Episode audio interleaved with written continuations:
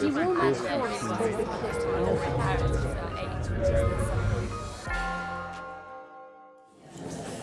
evening, everyone. Good evening. My name is Karen O'Brien. I'm head of the Humanities Division here at Oxford, and I'd like to welcome you very warmly to this very special event on the future of heritage. As you may be aware, this is the sixth and final event in a series uh, of lectures jointly between Oxford University and the National Trust. These lectures and events have brought together around three hundred colleagues from Oxford and the National Trust and elsewhere on everything from historic collections to land management to branding and fundraising. And it's been a truly fascinating series. Uh, all of the previous events are available on the Oxford University podcast website. So if you're interested to hear those ever again, please do so. This series has grown out of the blossoming relationship between the Humanities Division and the National Trust, based on knowledge sharing.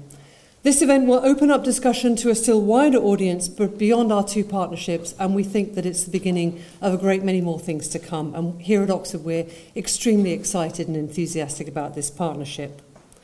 Tonight, we're welcoming a very wide audience from a number of universities, from Bath University to Lancaster University to the University of Wisconsin, uh, and welcoming representatives from a num- number of heritage and other organisations, including the Heritage Lottery Fund, English Heritage, the Country House Foundation, the Victoria and Albert Museum, and the Science Museum. But I particularly want to welcome representatives from Myanmar, from the Yangon Heritage Trust in Myanmar. We're very delighted to have an international pres- presence in our heritage discussions here tonight. After the event is over, there'll be a celebratory drinks reception. Apparently it's the room exactly across the way from here. Uh, we've gone right the way to the back of St John's College, and there won't be much further to go for the drinks. I hope that's some consolation for the epic journey from the St John's College Lodge to this wonderful lecture theatre that the college has so kindly let us use this evening. You can also, during the course of this event, if you are so minded and so competent, tweet uh, at hashtag Future Heritage. So please do that, and, but as long as they are positive remarks uh, and not, oh my goodness, it's time for a drink. Well, I'd like to briefly introduce our panellists uh, and speaker before I hand over, uh, although many of them need no introduction at all. We're going to start with a short uh, talk from Dame Helen Ghosh, who is here at the end of the panel and who is, of course, Director General of the National Trust. And we're really delighted to welcome you again, Helen, tonight. Next to Helen, we have Professor Peter Mandler, who is Professor of Modern Cultural History at the University of Cambridge. Next to Peter, we have Doctor Dan Hicks, who is uh, an Associate Professor at the Institute of Archaeology here at the University of Oxford, and also, and very importantly, a curator at the Pitt Rivers Museum. Next to Dan, we have Sandy Nairn, uh, who is a trustee of the National Trust and, of course, a former director of the National Portrait Gallery. Then we have Carol Suter, who is our new Master of St Cross College here at the University of Oxford, but is, of course, uh, a former director of the Heritage Lottery Fund and of the National Heritage Memorial Fund. Uh, and at the end, and convening the panel debate that we'll have this evening, we have John Orner Ornstein, who tells me that of ne- as of next week, so not currently, but in a week's time, he will take on the role of Director of Curation and Experience at the National Trust. And we're very grateful to John for joining us and for convening the panel debate. So without further ado, I'm going to hand over to Dame Helen to begin the proceedings, uh, and then John will convene the panel debate. Thank you very much. I hope you enjoy the evening.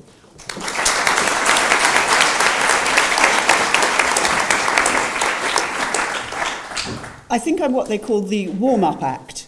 Uh, and when I asked what I was supposed to talk about, uh, I got a slightly mixed message, and uh, therefore I hope, uh, I intend that what I had to say, have to say will kind of mix these two messages together. Uh, there was one element of kind of just summarise everything all these lectures have said for the last ten weeks, um, but also lay some trails for the kinds of issues uh, that we might want to debate uh, through this discussion. Um, so I hope I'll manage to keep the right kind of balance between the two. Um, sorry. I thought I would start with this slide, because I think it sums up for me uh, what is heritage, uh, the question I suspect that will underlie quite a lot of the discussion this evening.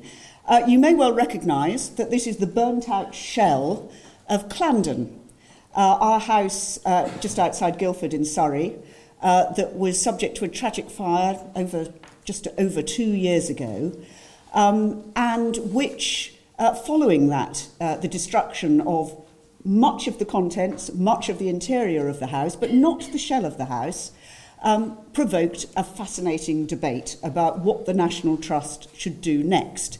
And, and as I say, at the heart of that, uh, there were issues about, but what is heritage? Uh, there were people who said that rather like Up Park in the uh, nineteen eighties and nineties, we should completely restore the house uh, as it was the day before the fire. Uh, there was another lobby, actually led by the uh, member of the historic family, Lord Onslow, saying we should leave it completely as a ruin. Uh, the fire in the place that had destroyed so much of it was in fact parts of its history, it was heritage, and we should leave it exactly as it was. What we decided to do, uh, and I think generally with the support of both specialist groups, the local community, uh, and the broader public, was to say we can do two things at somewhere like Clandon. We can pay our tribute to the legacy of the past, uh, to the wonderful and innovative approach that Giacomo Leoni had taken in the seventeen twenties by restoring uh, parts of the house that were less damaged, where we had more uh, that we could salvage, uh, and that was significant uh, in heritage and architectural terms, but we could create heritage for the future. Uh, and we're in the middle of an architectural competition. Uh, we'll be choosing a designer in the autumn this year to create new spaces uh, on the, uh, in the second and third floors uh, of the house, which we can use for a variety of things, for uh, exhibitions, for uh, programming, for uh, drama, for community activity. So we have laid out, I suppose, uh, that as a principle of how the National Trust might operate in the twenty-first century.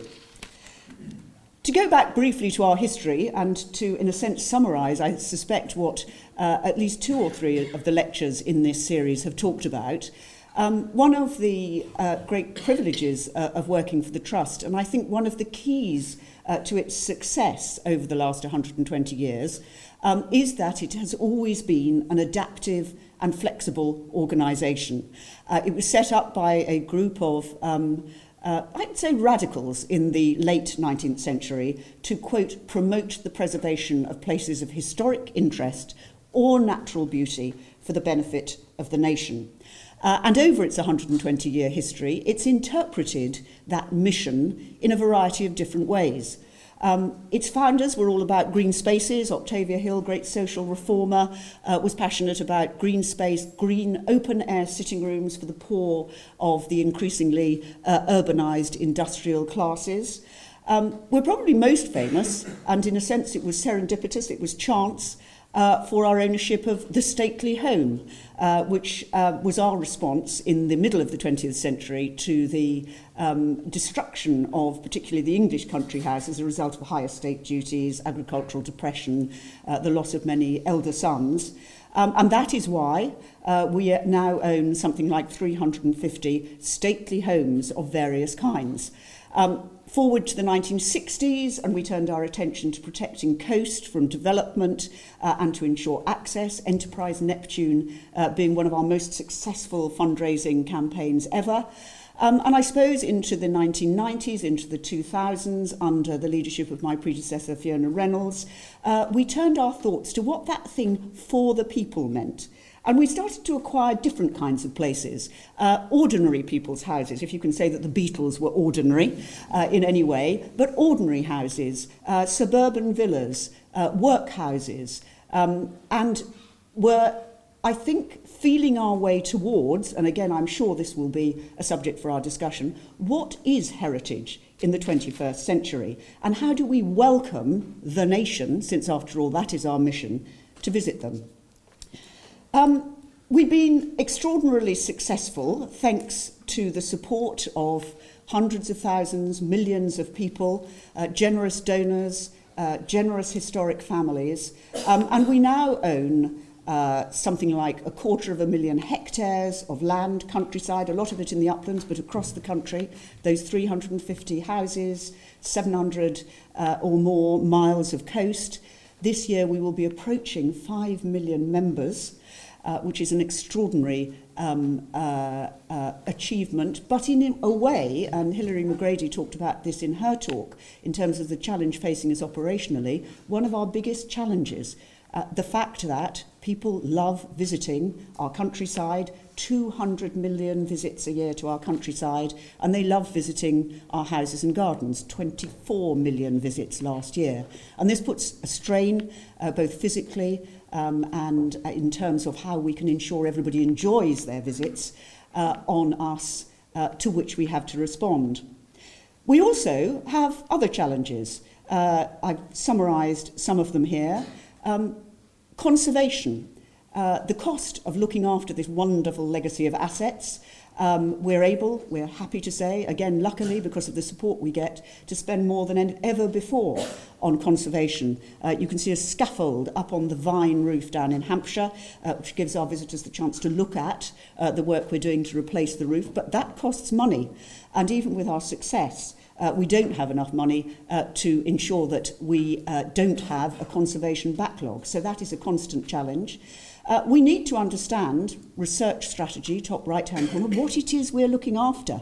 Um, and we need to be systematic in understanding, and this is precisely uh, where we get into uh, the value of partnerships, academic partnerships, such as that with this with Oxford and with a variety of other uh, universities, including represented here today.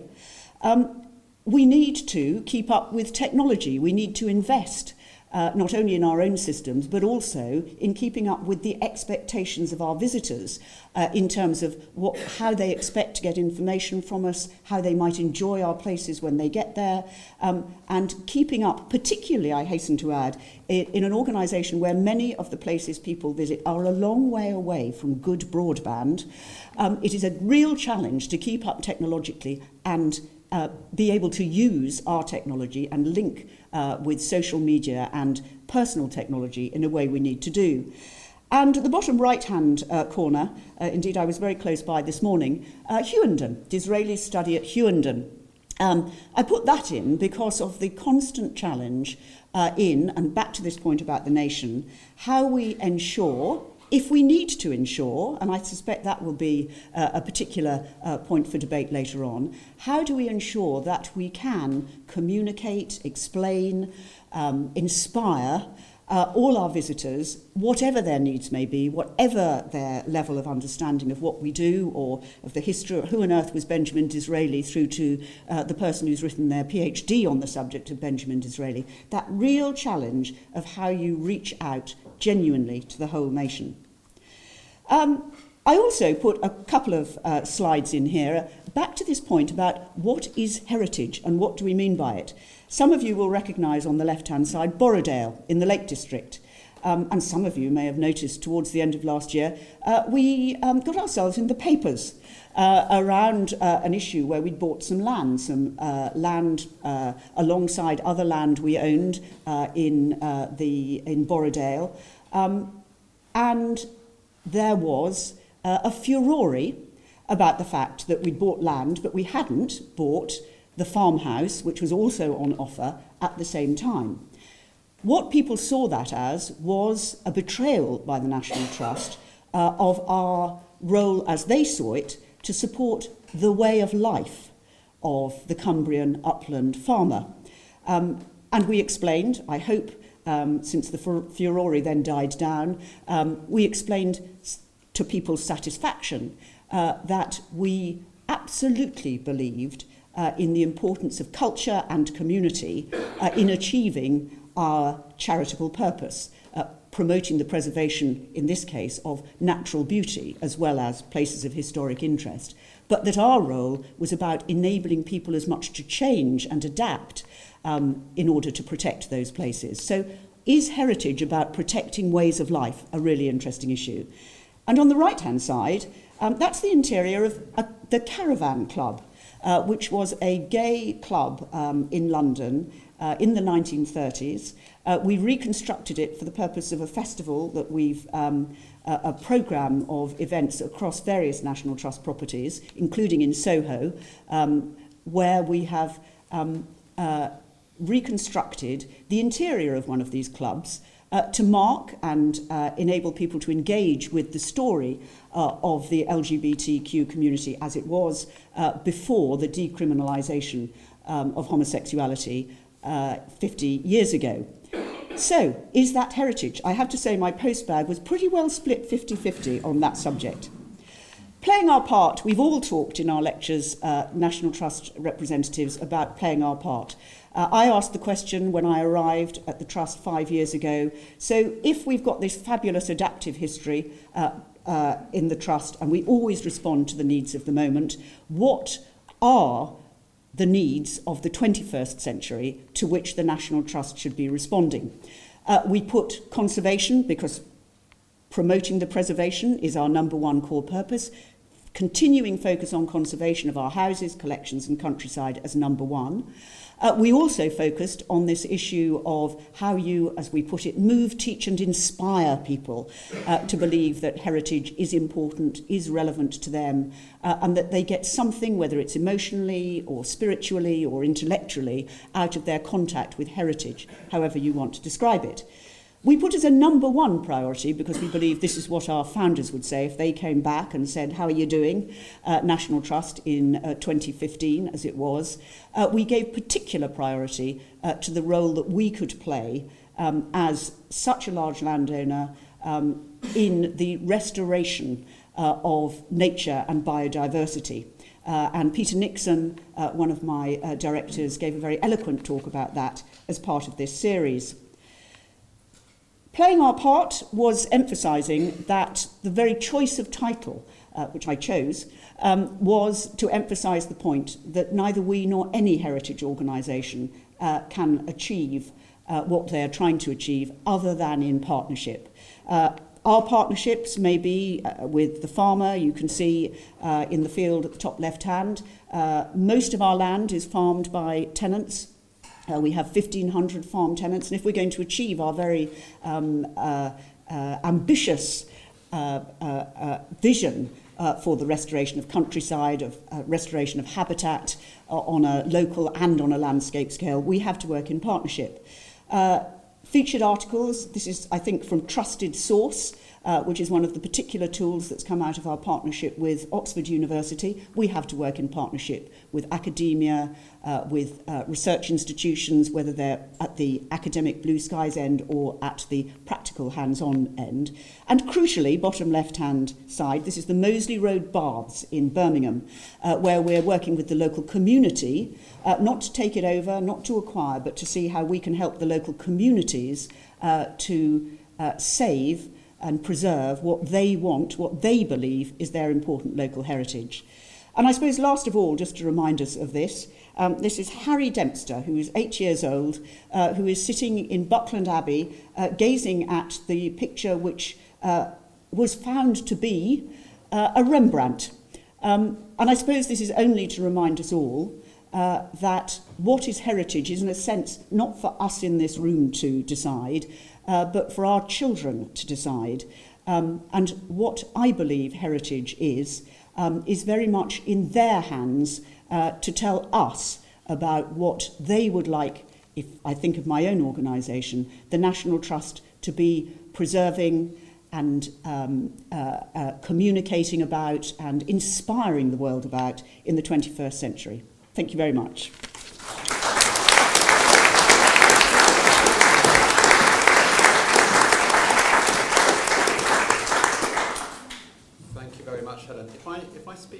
Without moving the microphone, can people hear me?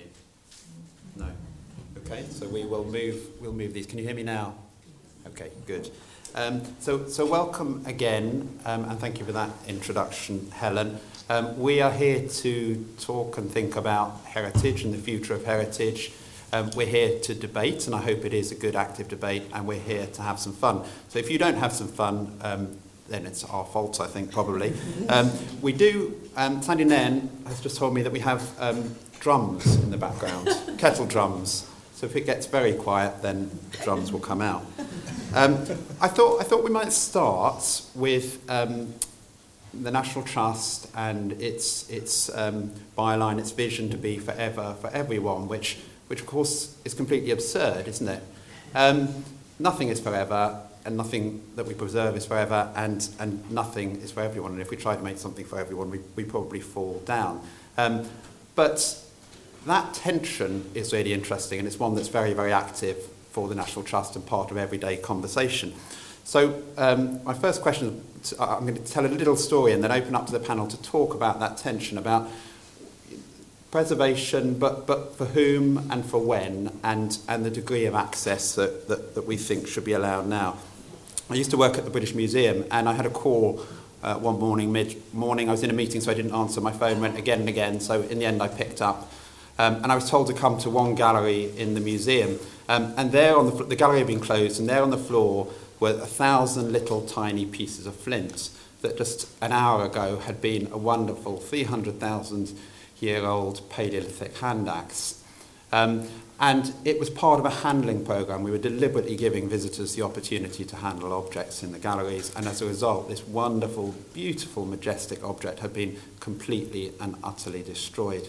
Um, what do you think about that as a panel? how, how hard should we be using the heritage that we're looking after? Sandy, you look as though you have something to say.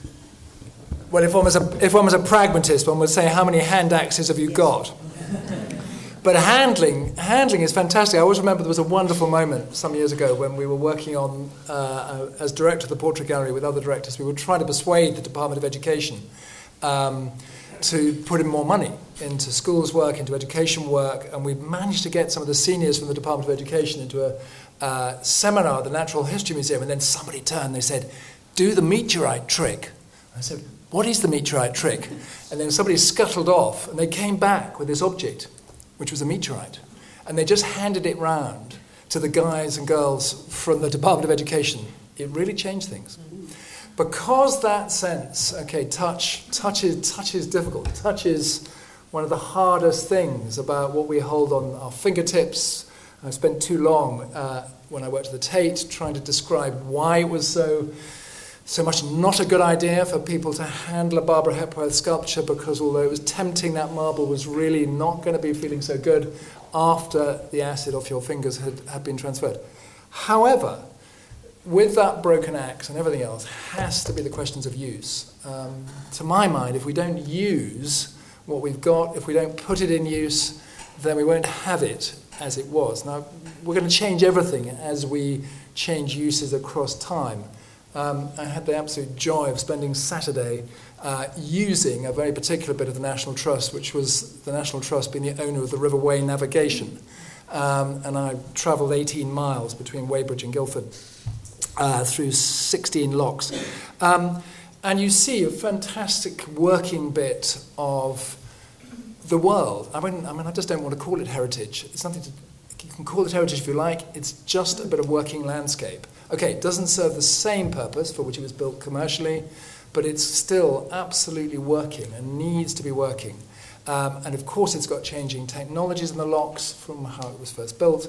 So I suppose what I'm after is adaptive usage. So the thing that's most in my mind is what are the adaptive uses, whether that's setting, environment, lighting, uh, including, I would argue if we come back to it, the adaptive uses of interpretation.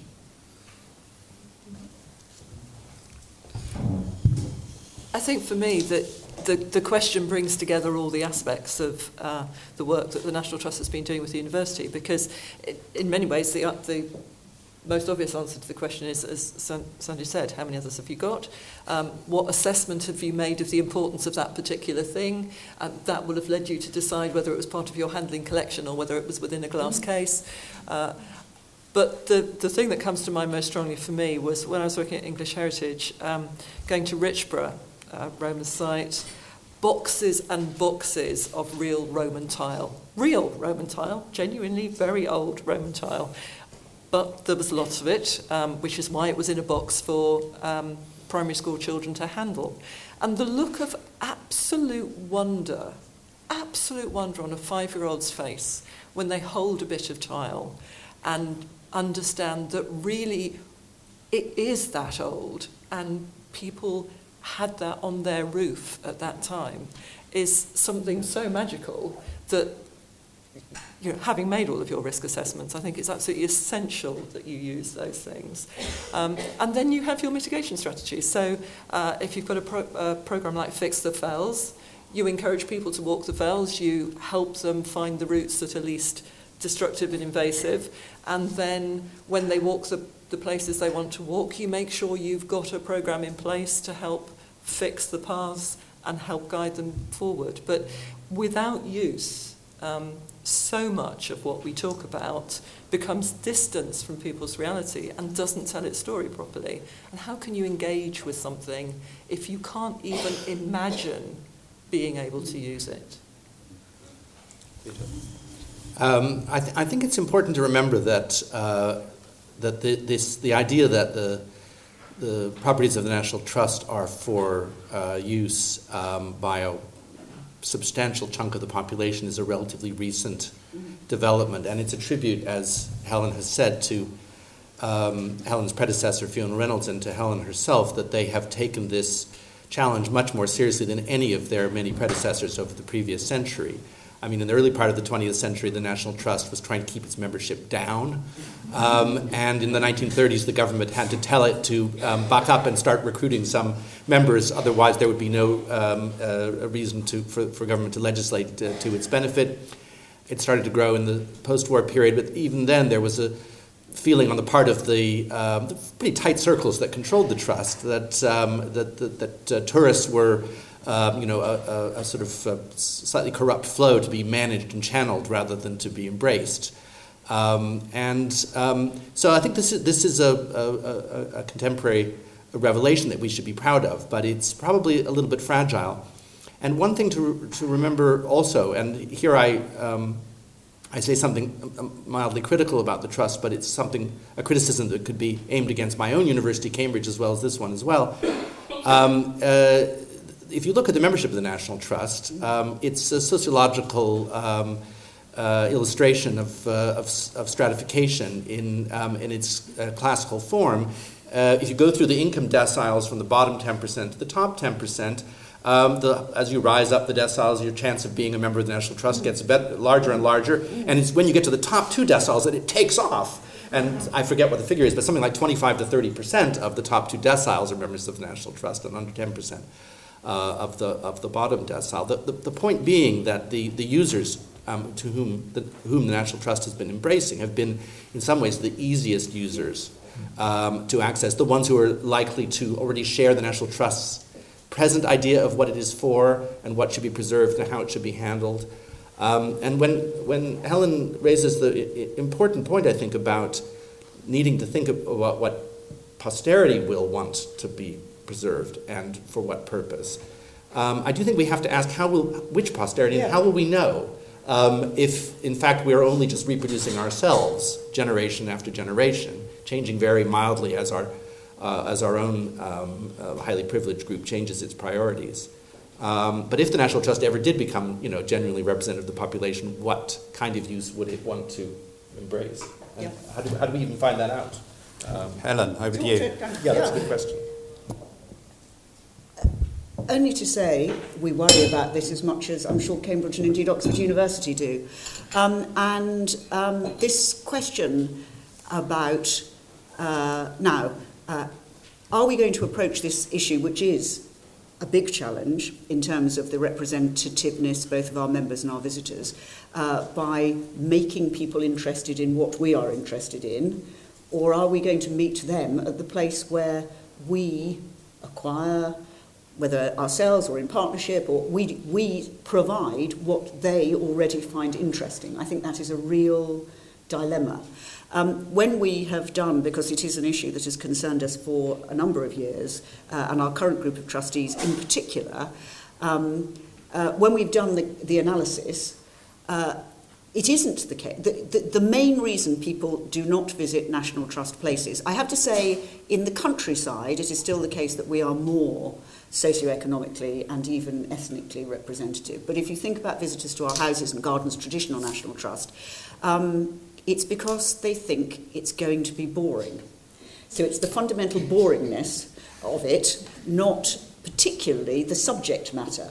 Uh, again, we did a couple of focus groups recently, one in uh, Greater Manchester and one down in Bristol, and said in Greater Manchester, well, uh, this particularly uh, black and minority ethnic groups, would you be, you know, would you visit National Trust places more if we put on uh, more programmes about, say, the history of slavery, uh, in particularly from the trading ports in the northwest, or uh, international uh, issues in terms of uh, the development of, say, uh, the Empire and the Raj and so on.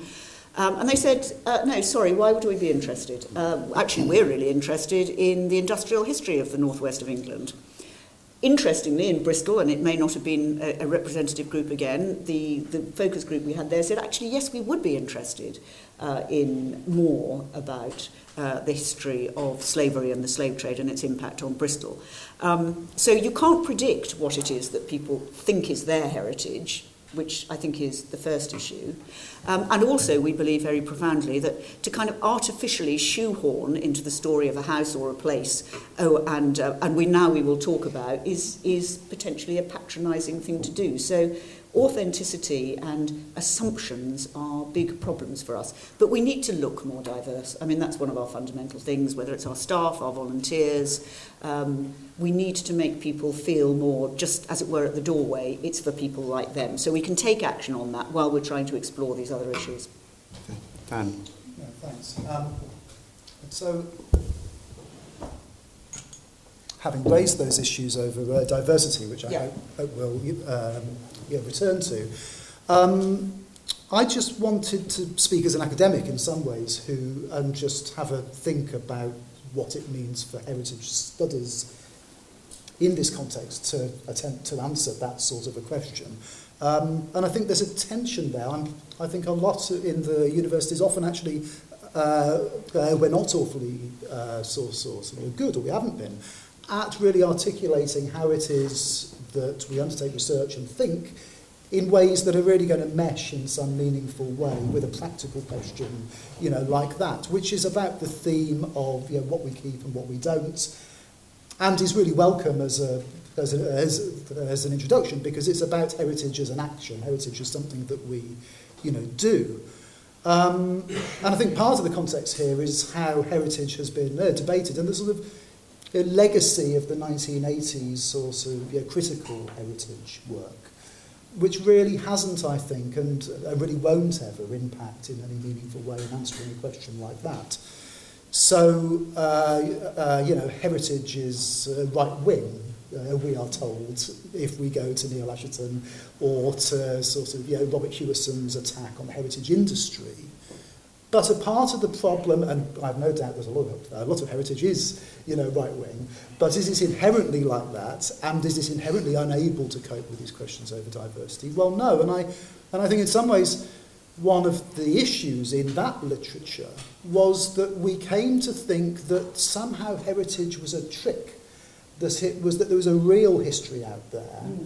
which historians, if we, if we got the history right, if we undertook, if we just got one more document and got it right, there was a sort of confidence that there would be a single sort of true past, and then organisations like the National Trust and others were normally in the frame, that they were hoodwinking or were, you know, mythologising, you know, the past. I think instead of that, you know, one of the challenges for us is to see heritage as, you know, something we do, as maybe a response to things that are changing.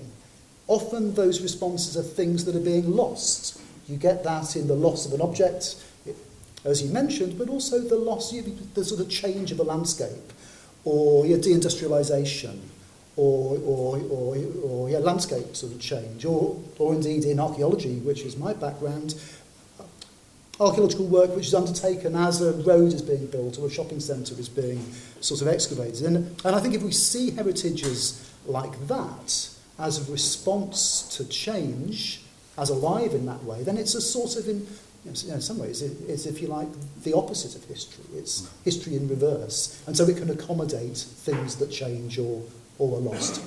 Thanks, Dan. Um, what are you thinking as you listen to the panel? Are you are you bored? Or are you? Um, are they annoying you? Are you? Are you disagreeing with anything? Have you got any questions for them, or any points you'd like to make on this subject? Yeah, somebody here. What I should say is we've got mics, so please wait for the mic, um, and please, if you don't mind, identify yourself and say where you're from. and try and keep what you're saying relatively brief. No? Hello, um, my name is Camilla. Uh, I, I'm, a, I'm part of the visitor experience team down at Poston-Lacey in Surrey. Um, I'm really interested in what you're saying because actually um, my team works very closely with um, our House of Collections team. Poston-Lacey is an accredited museum. We're now open for much longer, three hundred sixty-three days a year, and one of the um, pieces of visitor feedback that we come up against um, a lot is that, oh, I've done the house, I don't need to go in again. So we're looking, we're trying more and more to push the envelope in terms of, in terms of what sorts of interpretation that we're embracing. And we're very good at traditional panel interpretation and linear storytelling, um, but we are trying to find braver ways of approaching that interpretation. Um, And actually, interestingly, down the road at Hampton Court, we're seeing lots of dramatic interpretation where um, they're literally embodying the characters um, in, in the stories that they're trying to convey to people. So there's, at the moment, I think they're doing a piece about the, anticipa- the anticipation of the birth of Elizabeth the First. But obviously, this is fiction, a fictional account based in fact. And I just wondered um, how you feel about that sort of interpretation, that perhaps you could accuse it of being inauthentic, even if it's um, you know, people like myself who are working alongside um, curators and conservators using um, very authentic facts and sources to create something that isn't perhaps what, what we know has definitely happened. I'm volunteering to start because I'm a trustee of Historic Royal Palaces, um, so I feel marginally responsible for Hampton Court. Um, I. It is hugely engaging and successful to stel- tell stories and um, put on recreations. Uh, English Heritage has had jousting competitions uh, for a while, which I always felt slightly anxious about. But um, I, I think, yeah, for all sorts of reasons. Um, I think the key question is whether you're being honest or not. Um, you know, are, are you leading people to believe that this is actually what happened on a given day in a given place? Or are you saying this is the sort of thing that might have happened given what we know about those times and those people? Uh, I, I don't think that there's anything wrong at all with people going away clutching a balloon or a toy or a small jousting figure, even, um, if we have to. Uh, but I do think that if they believe that they've seen something which is actually true, which you know not to be true, then that's yeah. that's a problem. Peter and then Sandy. Um, and just briefly, I mean, I, I completely endorse that. I, I, and I, I think it's important to remember that history has many audiences, and um, uh, there are many, many different kinds of facts. I mean, I know it's it's uh, it's not it's a bit risky nowadays, especially for a, an expert, not to st- stand up and say facts are facts. But no, in fact, you know, the, the facts are constructed, and there are many different kinds. And my colleague John Guy was in the papers yesterday or today, I think, saying um, that you know, when he does admissions interviews at Cambridge, uh, he's a bit worried when undergraduates um, tell him about Thomas Cromwell based on Hilary Mantel's version in Wolf Hall. And that's right, he's right to be worried about that, because if you're doing a history course at sixth form or university, you ought to know um, that the the, the, the Thomas um, Cromwell in Wolf Hall um, was not the real Thomas Cromwell, and he follows the rules of genre and of fiction, and um, and that you know you ought to be drawing on other sources um, I- instead. But, but at the same time, I don't think John Guy for a moment, nor would I, um, would, would would ever want the world to be without Wolf Hall, because it's an immense, immensely um, exciting uh, imagine, reimagination of, of Thomas Cromwell. And exactly as Carol says, as long as you make it clear to people, and you do have to make it clear to people that, that there's a difference between the two, then I, I see absolutely no reason not to um, inspire. What, what are your move, slogans? Teach and inspire. Move, move and inspire, as well as, as to teach. Um, it, it is not always easy to make those distinctions, and you have to keep reminding yourselves of the, the need to, to maintain them, so that the undergraduates don't think that Wolf Hall is the real Thomas Cromwell. um, to, at the Portrait Gallery, I had a no roughs rule. I was I was very strict, um, but I can remember so vividly to your to your very good question. I can, um, a moment I don't know twenty years ago, visiting what used to be called the People's Museum in Manchester, based on um, industrial and working histories, and they had an excellent. I don't know what they still do, but they had a fantastic theatre company, And I can remember vividly um, just two women um, working from letters. I mean, they were just working from letters home from, so to speak, working girls who were part of the mills. I mean, it, unbelievably poignant, moving, straightforward. And I don't think anybody listening to it had any other... They, they knew perfectly well it was a performance. It was a performance. Mm. And yet it was based from the period. And actually, even if the letters had been...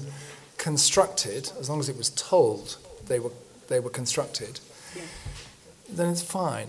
Um, if you go to the great uh, collection of uh, drawings in Vienna, as many will have done, you go into the room where you meet um, the Dürer, uh, and you meet in particular the Dürer tuft of grass. You'll know it. That that is it called the tuft of grass, the clump of grass, yeah. The tuft of grass, whatever it's called. And you look at it, you marvel. And then you get to the corner of the gallery, and as you're leaving the gallery, there's a little note saying, for the purposes of conservation, the drawings in this gallery are reproductions. And you feel utterly cheated. So it's completely about, to my mind, as Peter puts it, Carol, the, the, it's completely valid at one level, but the question is then the clarity and integrity with yes. which people are engaged and people will understand. Yeah. Can I, sorry, just... Two things. One is a kind of I want to get this. Whoops, I want to get this off my chest. What I think is completely fascinating about the National Trust, it's it's its wonder as well as the thing that you know drives a lot of um, sense of frustration is because we are such a large institution, a national institution, a very powerful brand. People really care about us. Um, so I think it's fascinating that people, and Carol will probably say that both English Heritage and H R P, yes, they get criticisms for dumbing down, but I think we are extraordinarily sensitive to the charge of dumbing down simply because the moment we try a theatrical presentation or we're bound to get... you know, an article in the Daily Mail or the Telegraph or somebody writing in saying, oh, the National Trust dumbing down. It's because people care.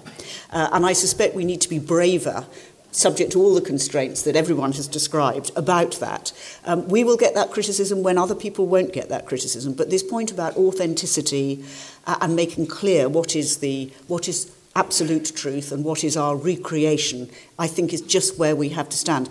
I heard Hilary Mantel give one of her Ruth lectures the other evening, and she made the point that these are not, it's not academia on the one hand and, and historical fiction on the other. These are complementary skills. She is being creative. Uh, the historian or the academic is not in the same sense uh, being creative, and we've got to see them as complementary. And I, I came away from that really thinking, right, National Trust, we should go for this one. So go for it, I say. Quick, quick responses from Dan and Peter again, and then but I'd like you to get really involved in this yeah. conversation. So let let me see if you've got a question or you want to join in, or you want to, oh, lots of people. Great, okay, good. So quick, couple of quick points, and then we'll come to you next. Right, okay, so I'll be fast. Um, but I did just want to make the point that I think it is uncontentious that uh, what we imagine is heritage is, you know, to some degree made up, is invented, is interpreted, is sort of, you know, creative. I think what's a harder question, I mean, that, you know, that's a battle that was, you know, that was won in the past, you know. Actually, I mean, what's emerging as a real challenge is, you know, what is the narrative that we're going to tell? You know, these are choices. Uh, when we decide to interpret a site in one way, there's a whole, whole range of other interpretations which we're missing out.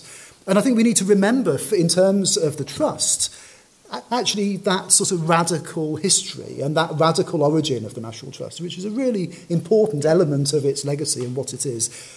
You know, what does that mean in terms of the alternative stories that we might wish to tell? And in this context, actually, uh, what's happening in museums in anthropology across Europe is actually really interesting, because you're seeing the Ethnological Museum operating as a space not simply to interpret or a didactic space, but as a as a location for conversations and new sorts of, you know, dialogues uh, uh, where you can get alternative voices and actually, you know, diversity in the context of the of the um, you know, refugee crisis and other events around. Uh, uh, sort of uh, diversity, you've got those museums emerging as really important sort of public spaces. So I think that's where part of the challenge lies next. I just wanted to add complementarily to that, that I think it is important to keep the multiple levels of interpretation available and to keep them in dialogue with each other. I do feel sometimes when I go to a National Trust property that they are reaching out to someone else, obviously not to a Cambridge academic. Um, and but if I push and try to find, you know, uh, yeah. previous levels of interpretation which would have been closer to my interest, they're no longer there. And I remember very vividly uh, some years back when I was doing some work for D C M S, and I went to Bolsover Castle, and I was extremely impressed by the uh, the audio guide, where you could switch, literally switch between levels. Yeah. There was the children's level, there was the sort of ordinary interested adult level, there was the specialist level, and it got down to a very specialist level. And uh, it's an indication of how long ago this was that the curator who was responsible for that was Lucy Worsley, when before, long before she was prancing across our T V screens. But she did a really yeah. good thing at Bolsover, and it's a model that others yeah. um, could follow up on. I wonder, I wonder how many children went to the super academic, academic setting, just for the fun of it. Who knows? Um, right, let's take Tell some questions. Her. We had we had one in the middle, a lady with a, in a yes in a mustard colour top. Thanks. Um, I'm just. I'm doing a project about theatre and heritage. I was just um, found it fascinating that you started the your um, conversation about this. So I'm interested in running heritage um, theatre projects that are like encourage creativity or inspired by the past, rather than being concerned about historical accuracy. Um, so, but but rather like celebrating creativity. Um, With my own perceptions, I feel that sometimes there's a gap in the market um, with the he- off- offers of the heri- in he- um, places of heritage. Um, I just think that a concern with historical ac- accuracy shouldn't st- um, s- block creativity, as long as people are clear that it is about creativity. Yeah. Um, yeah. Yeah. Good. No. Good point. Good point. All right, thank you. Uh, any other, so the uh, question or point over there, gentlemen, towards, yep, the middle. Thank you. Uh, Peter Nixon, National Trust. Observing the panel, I would guess, I may be wrong, but I would guess that some, but only some of you were at school at a time when you were taught something called natural history.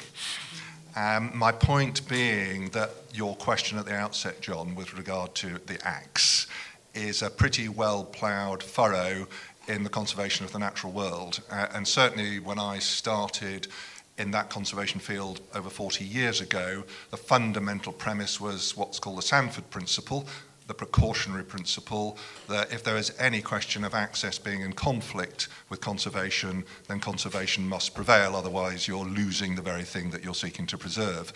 I would say certainly in the natural environment world, but I think increasingly in the historic environment, we've moved away from conservation versus access as a mindset towards conservation for access. Uh, and my answer to your question would be, absolutely, we should provide as much as access as possible. And the challenge is to, I guess some of the people in this room are experts in that area in terms of the technical expertise, which has enabled us to have much more access to the countryside, much more access to our gardens, much more access to our special places of whatever nature through the right techniques, the right technical knowledge, Um, and recognising that conservation is ultimately a discipline about the conservation of the careful management of change. Um, so I think there's this fairly easy answer to your question, which is yes, there should be access to these places, there should be more of it, and we need to develop the technical expertise to be able to say wherever possible, yes, not no. Great. Thank you, Peter. Let's take one more question. The, the, the yep. lady with the mic, yes? Hi. Um, I find that it's really interesting that we're talking about kind of authenticity, but also wanting to have that kind of immersive visitor experience and how you can kind of blend the two. Um, and I just had a personal experience where I went to a museum in New Zealand and there was an exhibition that was about the Great War that was put on by Peter Jackson, the director of Lord of the Rings.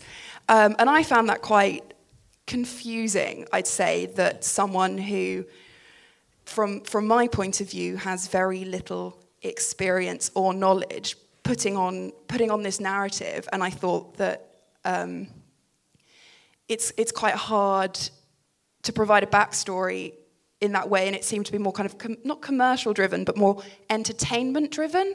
So I was wondering whether do you think involving these kind of figures who aren't from a necessary necessarily museum academic background is a help or a hindrance? Good question. Any responses? Go, go on. Go on, um, well, I invited Bob Dylan to show his portraits at the National Portrait Gallery, uh, and I got initially a lot of trouble um, from those who said, oh, come on, Bob as an artist, forget it, come on. He's a great, great uh, lyricist, great musician, but he, but he ain't good as an artist. Um, and I didn't actually know, when I invited him, to be honest, I wasn't actually clear which portraits we'd get. And there was a moment when we... the portraits arrived. They were they were uh, done in kind of quite heavy uh, pastel, uh, large works on paper, and actually what came out were these very very vivid uh, faces, individuals. Um, there was about twenty of them, and we laid them out on the boardroom table in the National Portrait Gallery, and, and uh, very very strong these characters, um, and there was nothing with them. To who they were or where they'd come from. And when I sent a note to Bob Dylan's manager and said, Jeff, you know, we really it'd be really helpful if Bob could tell us, first of all, whether these are real people or not. And he said, uh, a couple of days later, I got a message back saying, yeah, Bob says they're all people. uh, anyway, the third one, he's, he's the manager of the Sydney Harbour Boat Club. That was the end of it. But it was... what I'm getting to is that what you actually got in that particular piece of art was about an intensity of engagement. Okay, it brought a lot of people into the gallery who were Bob Dylan fans. They then found something else about the intensity of engagement that came from his particular work. I still don't think, like others, that Bob Dylan's a great artist. But I, but I do think he spent his lifetime thinking about people. So I think the, the question of the Jackson... I mean, I didn't see the exhibition. But I think the question of who else interprets is a really good question, and I, in my view, we should be very open, but we should think about why. We just have to get into the why yeah. are we going to make those invitations, because only very few invitations could be made. And I think, as the Trust and other places actually invites local people, people in the community, all kinds of different people, but it's still going to be selective. But there's a very good reason to invite others in. Yeah. Can I... Oh, sorry, Carol. I was just going to pick up on, um, not on Bob Dylan, because I agree that was an interesting exhibition, but um, I, I just thought the first and third questions were really interesting as a combination, because um, the whole question of the creative response to heritage is uh, is fascinating, and, it, and in a sense I think it does come back to uh, to understanding what you're doing and what you're seeing again. Uh, and one of the most moving events um, that I observed and, and in a sense was part of as being part of the crowd that was commemorating the First World War was the Jeremy Deller piece, mm. We're Here Because We're Here. And that was an entirely theatrical piece created in a very theatrical circumstance, um, which I felt had more ability to give uh, a broad sweep of people mm. an, an inkling as to what it must have felt like. Um, it was a... Thank you. Yes, I should explain what it was. Um, this was a piece that took place all across the country in different locations where small groups of people in great secrecy had been uh, trained to spend a period of hours in uniform yep. uh, appearing primarily in public places, uh, Waterloo Station, for example, appearing in uniform, totally silently, not responding to questions from uh, the public who were saying, what's going on, what's all this about? The only interaction they'd have would they would give you a card, and on the card were the details of someone who was killed in the First World War. And it was a complete, I'm incredibly emotional mm, just yeah, thinking just about, about it. it. It was an immensely evocative piece. Uh, and it was done without an initial fanfare, so no one was expecting it, which meant that you had to engage with it as you experienced it and as you saw it.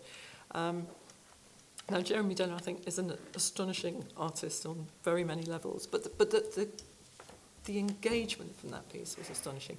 But it had an interesting combination because there was a reality about it. The individual people who were taking part in it were not impersonating the individuals who'd been killed. They weren't chosen to look like them or to come from the same place or anything, but they were offering you a connection with somebody. And so I don't have a problem with Peter Jackson in, in engaging in that space, provided you're really clear that it's Peter Jackson's imagining and impact and response to that event, I think. Mm, mm. I, I was just only going to say that I, I do think there is a very strong role, it's not quite the same as Peter Jackson, for creative arts in making people think differently about heritage. So we've had a, a big programme, we still have, with support from the Arts Council, called Trust New Art, um, which is getting contemporary artists to interpret places and put in installation inside houses and outside in, in landscapes to make people think differently. Uh, it, it wasn't a new commission, but a fabulous exhibition at Drogo last summer where somehow, through a friend of a friend, we'd got hold of one of Grayson Perry's um, tapestries, the one that's all about heaven and hell, is it Dante's Inferno? Uh, and we put it up against uh, a very traditional... Um, uh, the Chariot of Triumph, uh, an eighteenth century French tapestry, and it was just mind-boggling in terms of making, A, drawing people in, but also making them think about techniques of tapestry and what tapestry uh, might or might not have. So um, I do think there is a real role for creative arts um, and performing arts in getting people to think differently about heritage. Dan. Yeah, if I could just add... Um, sort of onto that, yeah, really important sort of conversation, the, the, an, uh, an observation about the role of the scientist or the conservator or things that we think of as empirical or objective, which we often leave out of these conversations. But actually, you know, those contexts or those activities in their context often often actually are also interpretive in their own way. So uh, actually... Um, The, the the you know, one example in the literature, of course, is the, the uh, sort of underwater archaeology undertaken around the raising of the Mary Rose, happening in the same instant as the Falklands War. So you have, and, and actually, um, as we move towards uh, uh, yeah Mayf- uh, Mayflower four hundred. Uh, one thinks about heritage activity around yeah, that event, which will be objective, which will be, you know, factual, but will also have a context of, if you like, our international relationships, and can never quite shake off that sense that heritage is always about where we are with what we think the nation state is, you know, one way or another. And I think how we handle, as we move up to that anniversary as a sector, we need to think really hard about, you know, not only artistic interventions, but also how we're using our own objective um, you know, you know, methodologies, because they're also interpretations in their own, in their own way. Um, can we talk... Oh, we'll come to another question in a second. Let's let's um, let's talk a little bit more about, about the histories that we're presenting, the heritage that, that, that we're presenting. So I, I sat down with my wife last night to to try and watch um, a bit of easy nostalgia, a historical film, and I failed dismally. I tried two films and they were both dreadful, so I gave up. Um, and we watched the leaders' debate instead, which wasn't very romantic, but there you are. Um, that was my evening. But it, I, I shouldn't, isn't, isn't, isn't the job of the National Trust or other heritage organisations really to, to present people what they want? We talked a bit about this. So to present an easy, comfortable history um, that, that people enjoy, because actually, really, we're in the game of entertainment more than we are in the game of education, aren't we? Surely. Um, so, um, Can I, so... Have you signed your contract? Have I signed your contract? So the, yeah, the wonderful thing is Helen isn't my boss this week. I can say anything. um, so, w- what do you think, panel? Um, it, is there a place for that easy nostalgia, easy history, easy heritage, or, or do we need to be more challenging? Um, well, we're going to be challenging. It's very, very clear. Um, but it's very difficult to do. I mean, I, the, the National Trust off uses a lot the very perfectly good phrase of spirit of place. But I, I often find myself thinking, spirit of place, it's fine, but it, but it's, but is it essence of place, or is it magic of place? Is it mystery of place? Um, and of course, I know what I want a lot, which is facts. I want facts of place. Um, And I suppose that's probably because I'm a boring person who studied economic history here at this university. But in studying economic history, I know that part of what can be hugely engaging and entertainment is really understanding what the connectivity was between different kinds of facts that make a place. So to my mind, the bit of the challenge that I'm most interested in is, of course, keeping something entertaining and, if you like, delightful, but at the same time offering really good facts, very well edited and selected, and, as we've said earlier, at different levels. Mm. Helen, did you want to disagree? Uh, of course I did. No, I mean, there is always an element of um, uh, wanting people... I think people can be inspired and comforted at the same time, and sometimes that is the experience that they get. Um, I think our challenge is a slightly different one, and, and perhaps I am being a, bit, a little bit too missionary about this, because I am by original training a historian. But one of the things I believe in very profoundly in terms of um, the experiences that people get and what we say about history, uh, it is something about, and this comes back to your former boss, Neil McGregor, what is the purpose of a museum? It's to make them think differently about the world people live in now. And I heard him say that, and it completely chimed with something I believe profoundly, which is one of the things we need to do is to convey to people that the people they hear about when they visit our places or go to a museum, it's not just that they dressed differently, Uh, or they lived in different kinds of houses, or their transport was different. They thought profoundly differently about the world. Uh, Hilary Mantel, again, on whatever night it was this week I heard her speak, said, you know, getting into the mind of all of those sixteenth century characters, you had to understand that what they cared about was salvation, the salvation of their soul, and that was what drove them. Um, and what I, I do think we have a responsibility to do is to get people, first of all, to think, ah, I can't sit there saying what an appalling thing that anybody would ever have believed X, Y or Z, or that such and such an activity was uh, acceptable ethically, or uh, Y view of the place of the Earth in the solar system was... Uh, they weren't mad, they weren't bonkers, it was just what people thought then. Then I want people to think, ah, I wonder if there are things we think now. Have we reached a state of perfection? Or will people in one hundred years' time or two hundred years' time think they were completely mad to think X, Y or Z? So there's something about, while still giving people a, an enjoyable experience, getting them to think about the world they live in now, um, which, as I say, perhaps I've got a bit of missionary zeal about that one, but I do think it's an important role for the heritage sector. Mm, thank you. Peter?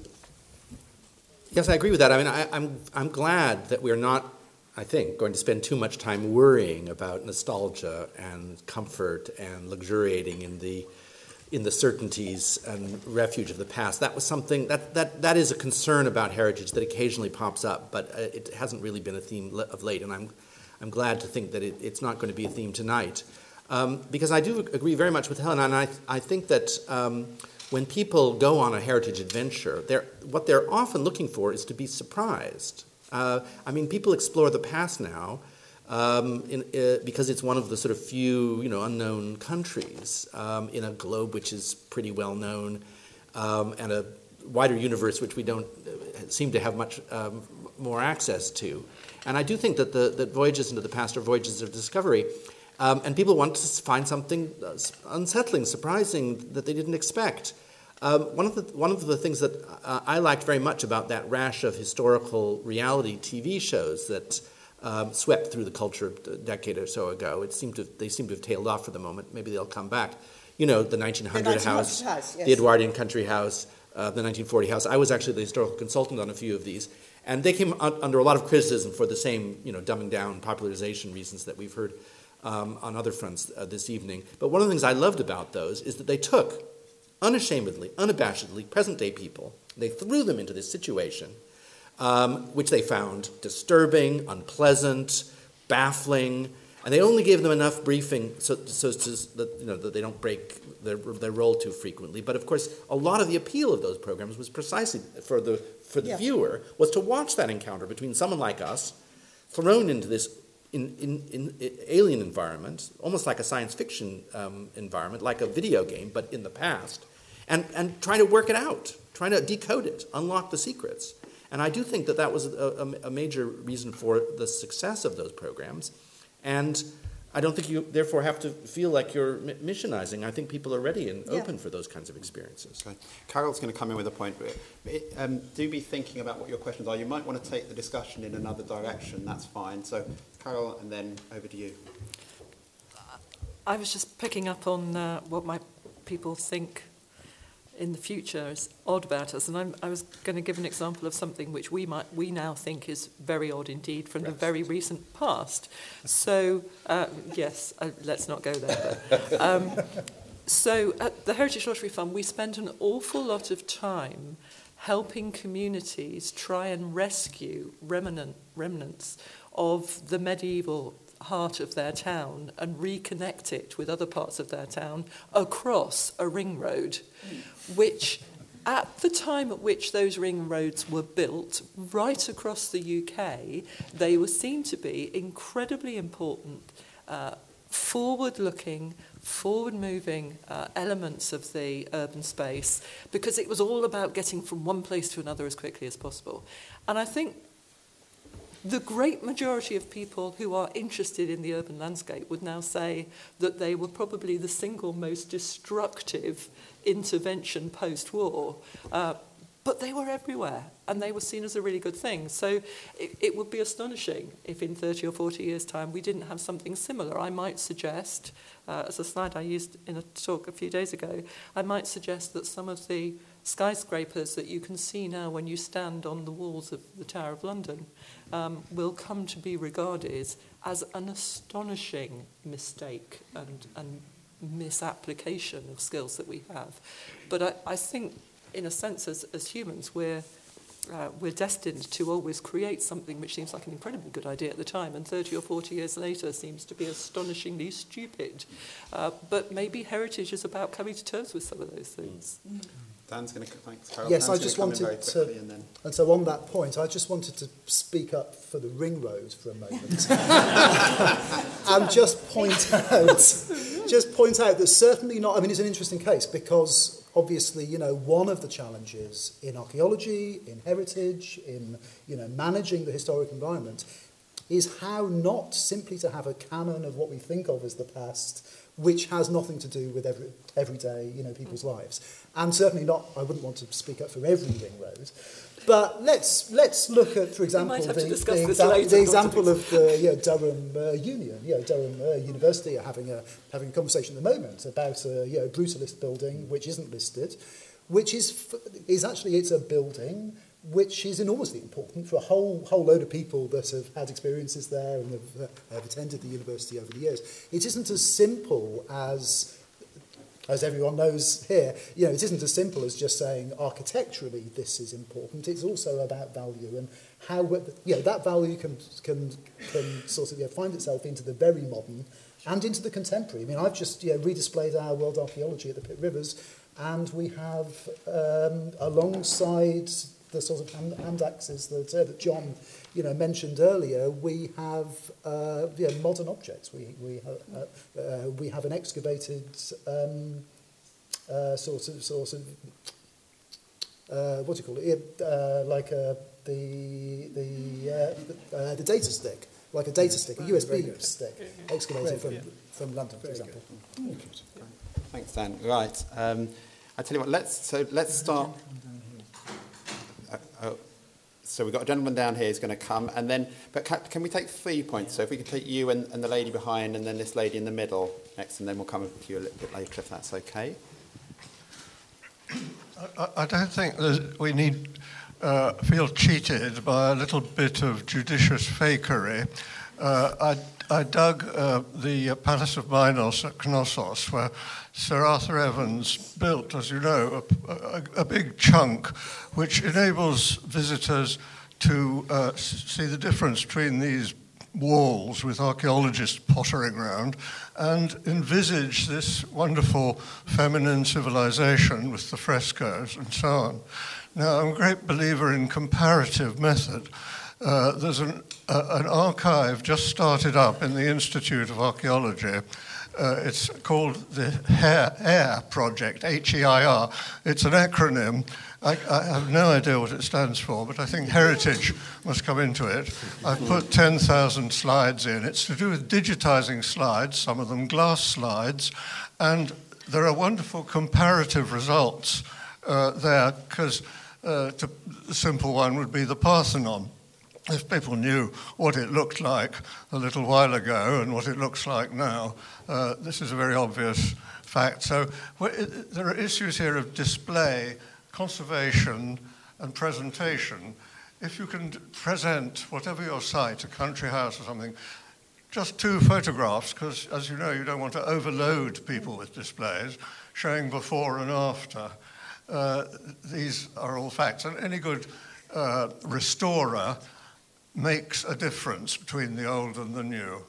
Uh, so that's, these are quite simple points, I think. Thank you. I, I like that, a little judicious fakery. Very good. Um, hello. My point slightly touches on the New Zealand one, but I wanted to have um, raised the point about what the role of voice is in heritage in the twenty-first century. Um, we talked about creatives responding to what we have and how we're telling those stories, but actually, is there a role in today's society for actually the voice not to be from the establishment? Um, today's society is kind of looking for it to be quite broad and for people to have different sources and different kind of viewpoints. So does it always have to be the historian or the curator? Mm. Let, that's... Pause for that question because it's a good one, and I'll turn that over to the panel. Peter. Uh, I mean, just, just to commend uh, a National Trust um, initiative, uh, my colleague Margot Finn, um, who had a project on, um, an academic project on the material culture of the East India Company, um, did a wonderful collaboration with the Trust at Osterley Park, very near the, the, very, the large uh, South Asian population of Southall, where there was a genuine attempt to uh, bring together not only the, his, the expert uh, voices of the historians who were going to tell the stories of these objects, the curators of the National Trust who were possibly a little bit um, unsure um, at first about how central these objects really could or should be to Osterley Park, although there was a East India Company connection, but also to bring in the local community and um, to, um, to uh, well, present them with objects that they recognized, Um, but in quite different contexts, and get them to talk about them. But also, of course, to get them to, to see rec- uh, objects which they didn't recognize, but which were, in fact, their own Asian heritage, uh, from which they've been cut off um, by immigration uh, or immigration. And um, you know, I thought that was an excellent initiative. And um, the point Helen mentioned earlier about attempting to introduce histories of slavery into um, uh, in, into the presentation of heritage, very, very important. To, to historians, not always actually important to the local communities. Um, though again, um, as with some of those East India Company objects, um, even though they weren't important to the local communities, they um, they did serve an educational function in reminding people of pasts that they really ought to um, have, own up to, even if it makes them uncomfortable. So there's a, there's a, some very good, not just dialogues, but you know. Um, circular discussions through many communities going on in these heritage sites. And again, this would have been unthinkable a generation ago in the in the in the National Trust. My wife is a classical musician, and she tried to get National Trust properties to let her quartet do eighteenth century music concerts in eighteenth century environments. Shocking. It was impossible. And now, you know, the Southall Asian community is having Osterley Park open to them. It's an extraordinary turnaround. Right. Can I? Oh, I'll give an example. Sorry. Others aren't immediately chipping in. A fabulous example of this, sorry, this is not, let's sing the National Trust praises, but a really good example of this at Croom in Worcestershire, which is a pretty well empty, uh, wonderful eighteenth century house in a Capability Brown landscape. In a sense, I'd say this slightly nervously with the audience, we're lucky that there isn't much of a collection. So we've got lots of empty space uh, to do with what we want. And the spirit of the place is it was the young Robert Adam, it was the young Lancelot Brown who created it. So let's get young, young artists and young people in. And I was privileged to attend a poetry slam. I'd never been to a poetry slam before. Uh, the year we were celebrating Capability Brown, that was the year before last, wasn't it? Was it, no, last year, twenty sixteen. And we'd invited a group of young poets from the centre of Birmingham, very, very diverse in all sorts of ways. We'd shown them uh, the park. We'd talked about Brown and Adam and said, OK, um, uh, can you create some poetry about whether or not he was a vandal or a visionary? And the poetry slam was these young people creating poetry Um, in their own various styles about whether he was a visionary or a, a vandal, and then we all voted on it at the end. It was the most wonderful, different kind of voice. I'm happy to say the visionary won. So, you know, there's, there's hope. Young people and Capability Brown, I was quick, a couple of quick points and then back to the audience. Um, well, just on the point about who else curates, um, I, of course others should curate, as I think we've been saying. Um, but I think that the main thing is not to have the expectations of what will be curated. Um, when we did an exhibition in the National Portrait Gallery some years ago uh, called Gay Icons, we invited ten, uh, all of them public figures who are out and who... We just simply said, why don't you pick figures that are iconic for you as in whatever form uh, in your life? And um, this included Elton John, it included Alan Hollinghurst, it included lots of really interesting different people who are gay. Uh, and they each chose five portraits of persons who they really cared about. Um, anyway, once they'd all ten made their selection, the exhibition got dubbed internally at the National Portrait Gallery, What No Kylie, because none of them selected Kylie Minogue. Um, and all that tells us is that if we'd had our stereotypes about what yeah. we thought would be the gay icons yeah. from persons who were gay who were making the selection. Anyway, I mean, the exhibition was a great success, even without Kylie. Yeah. Yes, and so I just, yeah, um, oh, I can have, I've got one. um, absolutely. So I just wanted to make the point that in some ways uh, diversity and how we how we engage with those issues isn't only about allowing sort of multiple voices in in a sort of random way. In a lot of cases, there are all sorts of appropriate locations for having certain sorts of conversation. So in the context of the National Trust, where there are estate landscapes and estates which were built with Uh, yeah, money from the West Indies, where an estate was being managed in the West Indies and also in the U K, it's appropriate in yeah. that context yeah. actually to have a certain set of conversations yeah. as we've as we've heard.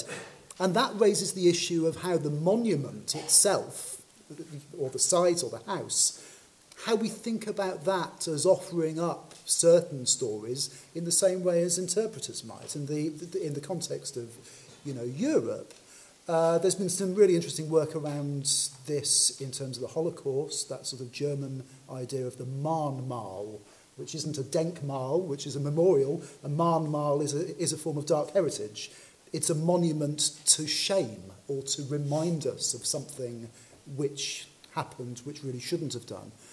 And I think all sorts of interesting arguments about, around this are emerging at the moment in the American South, uh, among the monuments around the Civil War, um, and here in Oxford, we've we've we've had all sorts of really interesting conversations, which certainly aren't over yet, over Roads Must Fall and over how we think in open-minded ways about the heritage of empire in a context here. And and there, for me, the real issue is in fact the relationship between those histories and, if you like, knowledge, um, as well as only about these these you know these. these issues of interpretation. Thanks, Dan. One, one very quick point. I think the voices question is often about who you ask to curate as well as what is being curated. So um, if if you have a collection with an East Asian content, for example, uh, when was the last time you asked anyone from the East Asian community to curate that from the point of view of their own community rather than uh, necessarily from an academic point of view? And what different selection of artifacts or stories or presentations do you get if you do it that way?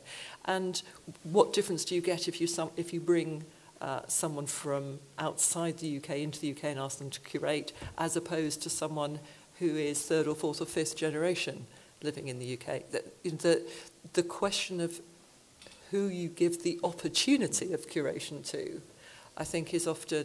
Uh, one of the absolutely keys to starting to get different narratives coming through. Thank you. Um, there's a, a woman there with a mic, and then this, uh, this woman at the front. Um, so I'm a student here at Oxford University, and something we come something we come to terms with is that objects are biographied objects. They have histories. There's a series of ways that they've been represented. So my question is, is there a place for that that history of representation? Um, because one of One of the ways, objects, of course, in how we conceptualize them is how they're described. And in how we're describing heritage, is there a place for um, a self-reflexive sort of progression of of how how we've conceptualized places or monuments or stately homes um, not just going with the newest or most progressive way of representing, but um, discussing how people have, have represented it through time, and that representation really is contextual in the present. Great, we'll, we'll come to that. Let's just take, um, can we just get the microphone to the front here as well to take this question as well? I know you've been waiting patiently. My name is Alison, I work for the National Trust. Um, I'm thinking about the future, so presumably some of what is happening now will be called heritage in the future. And should we in the sector be deciding what's important? In other words, who should be inventing new heritage? Will it be the children of our current five million members who perpetuate maybe our definition of a heritage, or should it be somebody else? Great, thank you very much. So who decides what's the heritage of the future, and then that history of representation? Any thoughts? Can I, I'll, I'll just do a small vignette of the history of representation to start with. Um, uh, diorama. Um, when uh, we were funding a project uh, at Woolerton Hall uh, at the Heritage Lottery Fund, one of the things that we discovered was that they had an extraordinary collection of dioramas, eff- effectively small boxes with stuffed birds in, um, against backgrounds of dried grass or whatever it may be. Uh, and there was a big discussion about whether they should all be thrown out or whether some at least of them should be kept as representative.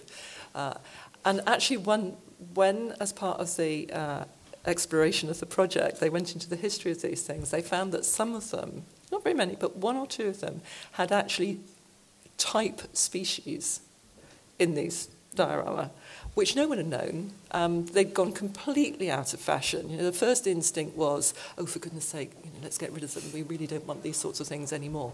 But actually, that uh, that particular presentation of natural history and their space in that presentation was was really important mm. in terms of understanding how people had seen natural history specimens in the past and how they presented for the future. So I just think it's a fantastic story, apart from anything else. Um, I think, you know, the future heritage we certainly can't determine, but I'm often struck by, there was a, um, the historian Patrick Wright, um, in one of his books about thirty years ago, had a lovely phrase, quite well known, of, of referring to deep England. Um, and I think he saw deep England as the bits with on maps where there's a sort of green line along the road, uh, indicating that you were entering deep England. So I often think about, if you like, not so much shallow England, Um, but if you like, ordinary England. I mean, the, the sort of bits of, you know, John Piper and others worrying about petrol stations in the nineteen thirties, or any of us thinking about what one would hope for is a future heritage that will be more diverse, will be more mixed, will be more ordinary.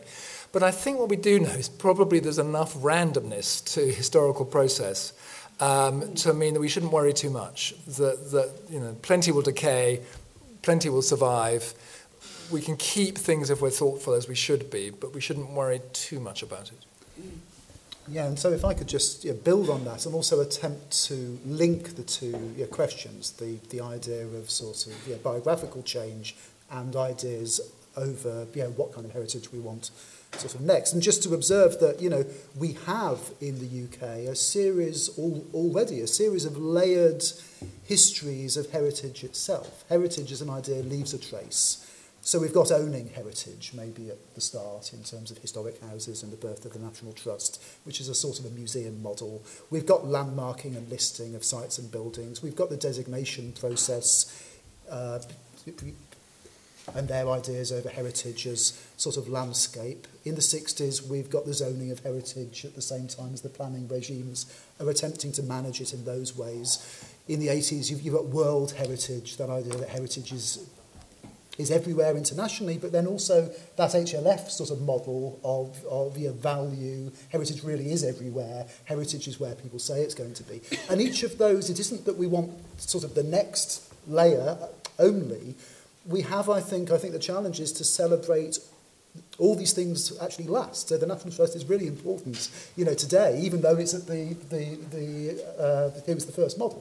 You know, we have all these different ways of sort of managing and thinking about the heritage. So I, I wonder whether a part of the next, you know, challenge is to see how all those different forms of thinking about the past, you know, materially, how we sort of celebrate them and and sort, and sort of how they allow things, you know, to persist, and how they how they leave layers that of their own. There's an archaeology to, you know, the National Trust waiting to be mm. waiting mm. to be done.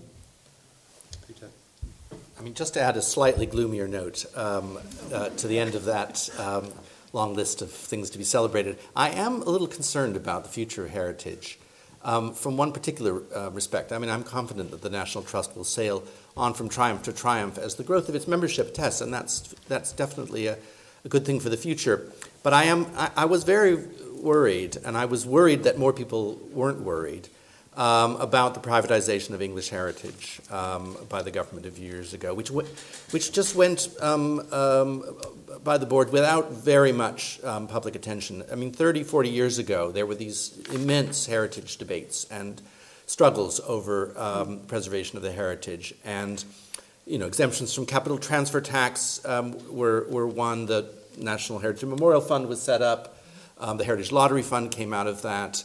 Um, a wide coalition of intellectuals and on left and right, and uh, politicians on left and right, sort of formed a united front to defend the um, public custody of the heritage.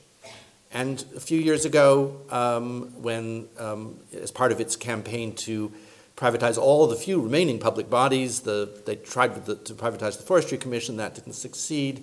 Um, they tried to. They've recently tried to privatize the um, British um, School of Rome, British School of Athens, and the other British schools in the Middle East. That's been staved off. But the one great success of the cultural privatization program of the coalition government was the privatization of English heritage, which means it's been floated off with a grossly inadequate um, in, endowment. It's a private charity, mm. and um, it, it's. I mean, this is a complicated political and technical question, and I wouldn't want to pronounce on it, but it's not clear to me that in cases where the National Trust can't step in for, for financial reasons, um, it's not clear to me that when there are future heritages to be saved, there is going to be a public body to save them. Mm. Can I just pick up Alison's question briefly, and I'm going to try and not sound like an economist.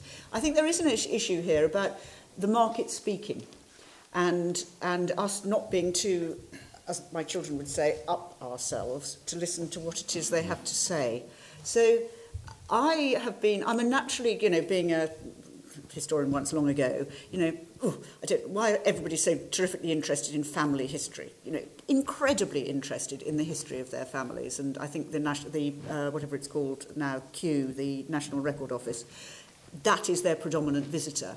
And we know at the Trust, and actually picking up Carol's earlier point, how... as we're going to say, how many people were really moved by the celebration, are moved by the celebration of the centenary of the First World War and connect their family to it. Um, the excitement we get from our groups of volunteers when they find anything that's anything to do with the Second World War is extraordinary. Um, and uh, I sit there saying, I think we ought to get the Imperial War Museum to tell us whether this is really significant. But actually... I know that people will rush forth and uh, dig out another tunnel underneath the White Cliffs of Dover or whatever it is at the drop of a hat. So there is something about what do people appear to care about. They don't care when people knock down a petrol station. Uh, the undergraduates of Oxford University appear to care about fu- sub-fusk, as you're sitting there in your traditional sub-fusk outfit uh, because you're a proctor, and these undergraduates of Oxford University, I believe, said, we like to keep this. This is a... tangible, or is it intangible heritage we want to keep? So how you... It's quite tangible. It, that's very tangible. And probably quite hot as well. Especially um, at exam time. Uh, particularly, yeah, personal experience at exam time. So this thing about how you, how we should be better at observing what society does and appears to value and then acting on that rather than, than being a bit, you know, separate from that debate, I think is very important. Thank you. Um, we are about out of time, which is good news because wine beckons. Um, I'm going to give the panel one last sentence each. Um, thinking we, we are one week away from a general election now. Um, thinking about the future of heritage, what would you like to say to our future government? No pressure. If you haven't got a sentence, it's fine, but if you have, what do you want to say to the government? Okay, so I would say that heritage from the outset has been, it emerged, it emerged hand in hand with the nation state. And we're never going to shake that off. So heritage is one space in which we can think about what sort of nation we want to be, how European we want to be, who, how we think of ourselves. And I think that issue our relationship with World Heritage, how well we are able to protect our own uh, World Heritage sites in this country, including Stonehenge. And um, those issues are absolutely at the heart of sort of how heritage is able to serve our country and is able to, you know, to be a resource which is really meaningful to a sort of, sort of you know, diverse a range of audiences as possible. Thanks, Dan. Um, I'm going to have a go at more or less just a sentence. Um, people care about it much, much more than you might think, mm. uh, and you mess with it at your peril. Mm. Yeah. Well, I wish that were true. As I say, I, I was I was concerned about the um, the failure of any broad swathe of public opinion to stand up for English heritage. So my sentence would be, thirty years from now, um, the, our posterity will marvel at the Ring Road and at the skyscrapers, but they will also marvel at our apparent serene confidence that public functions can be handed over to private philanthropy without um, any change on priorities or um, efficacy for the future. Uh, I'd say history matters because it made us as a nation, as a society, what we are, and you'll make better decisions for the future if you understand it.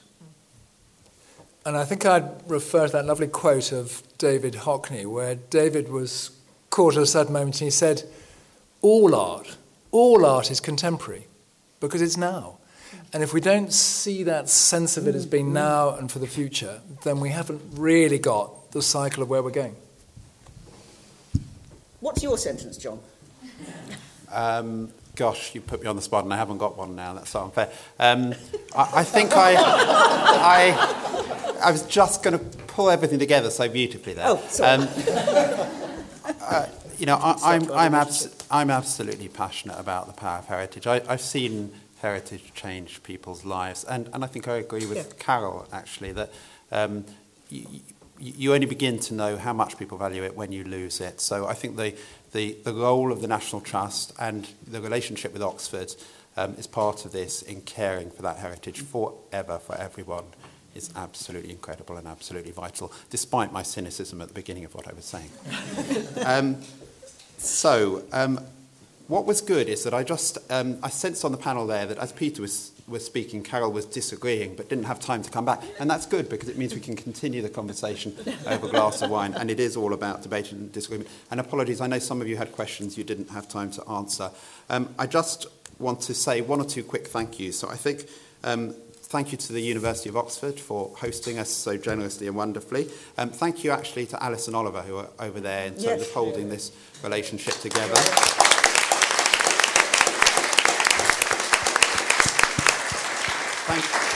Thank you to our panel who've managed to disagree with each other a little bit, which is very healthy, and thank you to you as an audience for coming and asking such good questions. Let's go and have a glass of wine. Thank you.